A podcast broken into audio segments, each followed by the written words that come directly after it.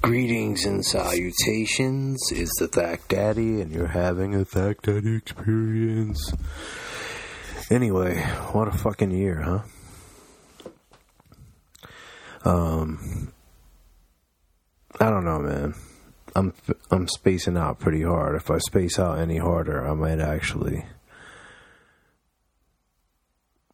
get a brain or something. I don't know. Anyway, Hell's Paradise episode 4, man. This episode starts with the Blade Dragon dude. Um, he's weird. He took a job.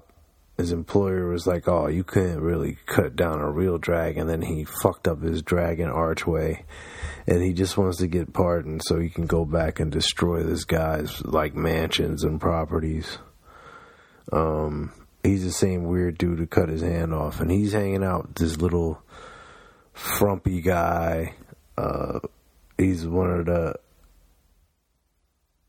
Yamada Asaemon, and his name is Fuchi, and he's a, a creepy little dude. And one one of the things I like about the show, I don't mean creepy in a modern sense, because pretty much all that type of creepy means like you know a groper or a rapist or something. I mean, creepy. Like he's just weird. Like because you know he dissects bodies and kills people, so he's a little different.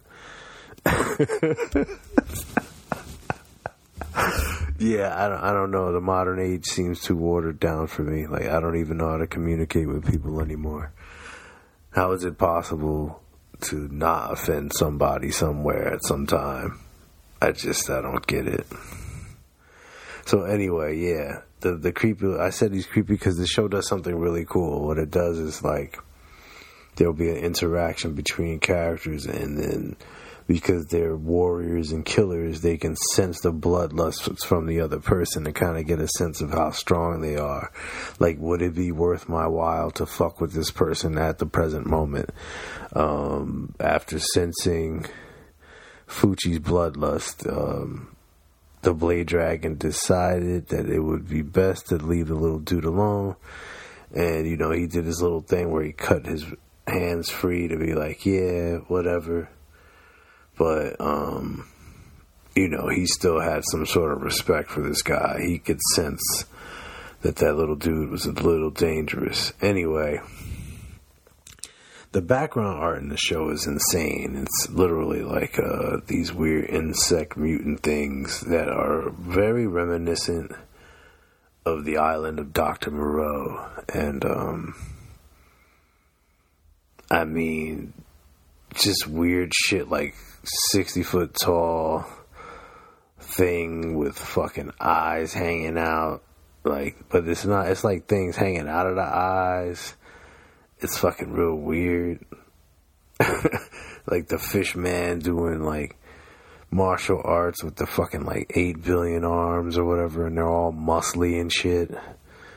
It's just fucking really strange. Um, and the fish guy, I mean, he, he put a beating down on this Gabby Gabimaru dude. Like, my thing about Gabby Gabimaru is understand the Iwagakure clan, they have these skills where, you know, uh, if you survive the training, um, you become somewhat superhuman. But at the same time, how much blood does this dude have? Like, what kind of weird superhuman shit is he doing? Because the creature fucking, like, wrecks this guy, and it's fucking really crazy how he wrecks him, you know? Like, it's really annoying that, I mean, because he's got, like, the blades coming into him and stuff. So the blades are going to this guy's body, right? meaning Gabimaru from this fish martial art mutant Dr. Island Moreau motherfucker. And that guy's fucking grabbing him, slamming him around and shit, right? And I, I just keep thinking, man, does he have like a blood power or something? Because, I mean, he took quite a few nasty hits. Like, first with that weird dude who used to be a monk, and then he had bloodlust and he was like licking his weapons and being weird, and he fucked that guy up really bad. I mean, it was pretty bad how bad he fucked him up. Um, but this guy, he's, he's bleeding a lot, man. Um, and you know, of course, he Gabimaru he snaps, man. He snaps, and when he snaps, he's tearing the heads off of shit. He's it's fucking awesome shit. Um, it's just like that the bloody mess he left on that that island after giving the speech about you know killing not really being necessary. It really doesn't make a lot of sense to kill each other. And then you know when they make fun of him, he just fucking obliterates them. Um, but this instance, what I'm talking about is something different. You know, it's um, it's something different. So anyway, he goes off just like he did on the island. I mean, he's like he jumps on this one giant thing's head and he like literally just sets the entire head on fire. Um, I mean, he is truly a man possessed. Um, there's there's almost like this weird innocence to him, which is disturbing to say because he's a, he's a brutal murderer to the point where they call him Gabimaru the Hollow. But I mean, he's only that way because I'm the chief of Iwagakure and his wife's father murdered his parents and then raised them to be that way. So he doesn't really know anything but that. Um, and it's always that notion of the ninja as a tool, you know, a means to an end, but to whose end and for what means, I mean, who knows, but um he's fucking these things up and visually they're very weird because they're like perversions of global religious deities looking absurd and perverted like a giant and mindless expressions, vacant and unseemly. Like it's just fucking really weird. Um, and I don't even know if I should have brought that up because someone might be like, "Oh, the show's being offensive." But I mean, the villain or the antagonist of the show is intentionally creating all these pseudo realities with organic matter expressing a perverse absurdity of their worldview. So you know, I don't really think. Uh, it should be that big a deal, but you know, um, who knows? I, I thought it was freaky. Anyway, um, they're fighting these giant things, and you know, uh, Sagiri's being a little froggy, and you know, Gabimaru is trying to decide whether or not he's going to save her. So, I mean, he basically did, but it, it's weird how they have to shoot it so that on the one hand, it looks like he's deliberating this great length of time while she's about to get smashed by this like really crazy turquoise blue fucking thing, and then boom, he snatches her out of harm's way. Um, but anyway, shortly after that, that guy gets slashed in half by Genji, who's another Asaemon um, samurai uh, and a senior to Sagiri. So he slashes the guy, and then we get to meet. Um, we get to meet Yuriha, something like that. Um, I just think of her as a ninja chick who's awesome, but Yuriha, and she's real messed up. She shows up with two Asaemon, one of them being Genji, and um, it's crazy because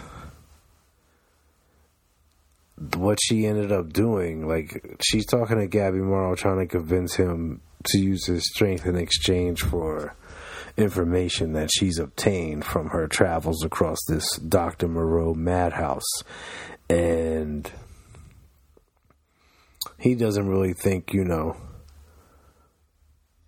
he doesn't trust Konichi, is what he says. He doesn't trust the female ninjas.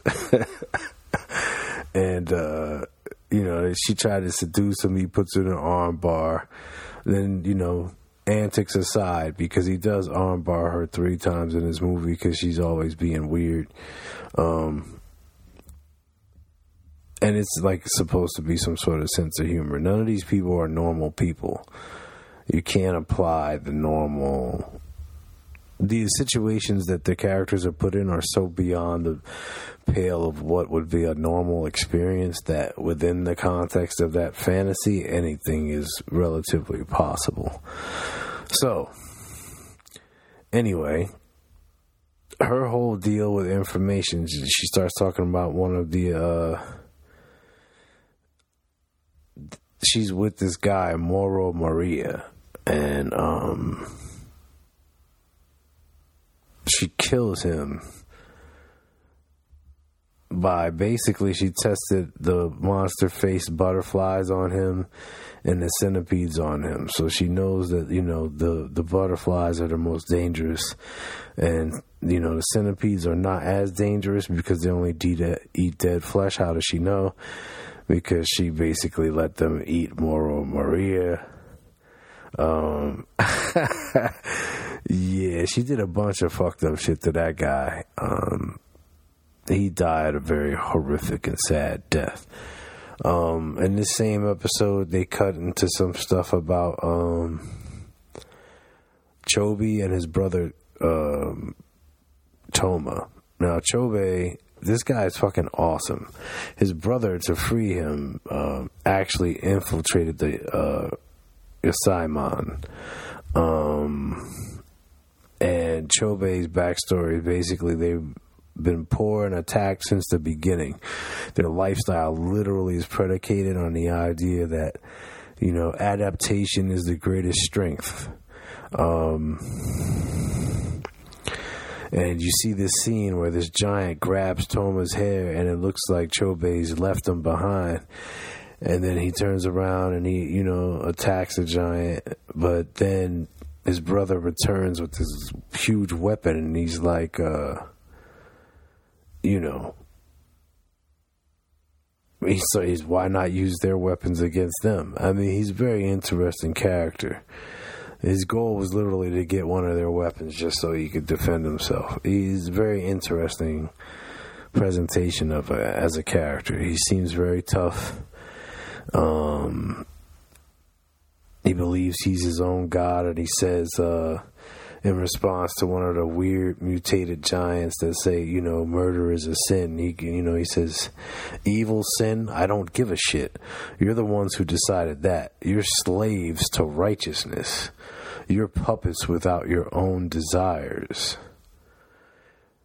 I, I found that to be really interesting. I think he's a very, very interesting character, and um, I just enjoy watching him develop. I mean, he even says something um, to the effect that you know his base, his basically his plan now at or now in that stage of the show, this episode four is to kill all the monsters and the criminals, and then for him and his brother to drink the elixir, so that not even death will be able to tell us how to live. That's a fucking intense guy. Um, so that's all I got for episode four. I'll have to attach episode five at another point in time. Um, I don't even know when this recording will get out due to a lot of my technical difficulties and outdated technology. So what the fuck ever.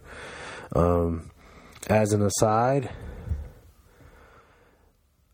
I did this awesome. Um, I did like a back to back like fatality or fatal blow fatality attack on uh some fool with Raiden. I was using Raiden and I was beating the shit out of them. And right in that part in the song from Radiohead's Karma Police where you know he goes, uh, this is what you get when you mess with us and I'm like trashing the, the, my opponent. I'm just like, damn.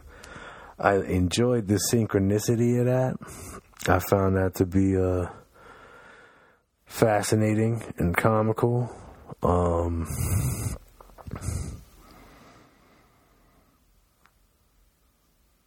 yeah. Besides that, I don't. I don't know. It, it, the way that the world is functioning is kind of, you know.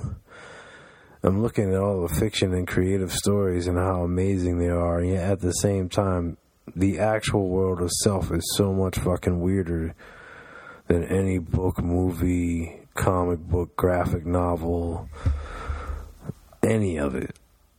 It's just so beyond weird. I don't even think that at any given point in time we need to even pretend that whatever the fuck the human experience is and the nature of life itself is something that we could proclaim as normal. Uh, proclamations of normalcy in the age where there's so much information out there and yet people are struggling to survive and children are not like as literate as they should be well i don't even know man.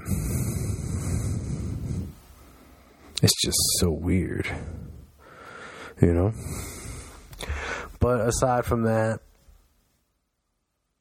it's a very uh, trippy trip, just like this show. If you don't like a lot of blood and gore, I don't know.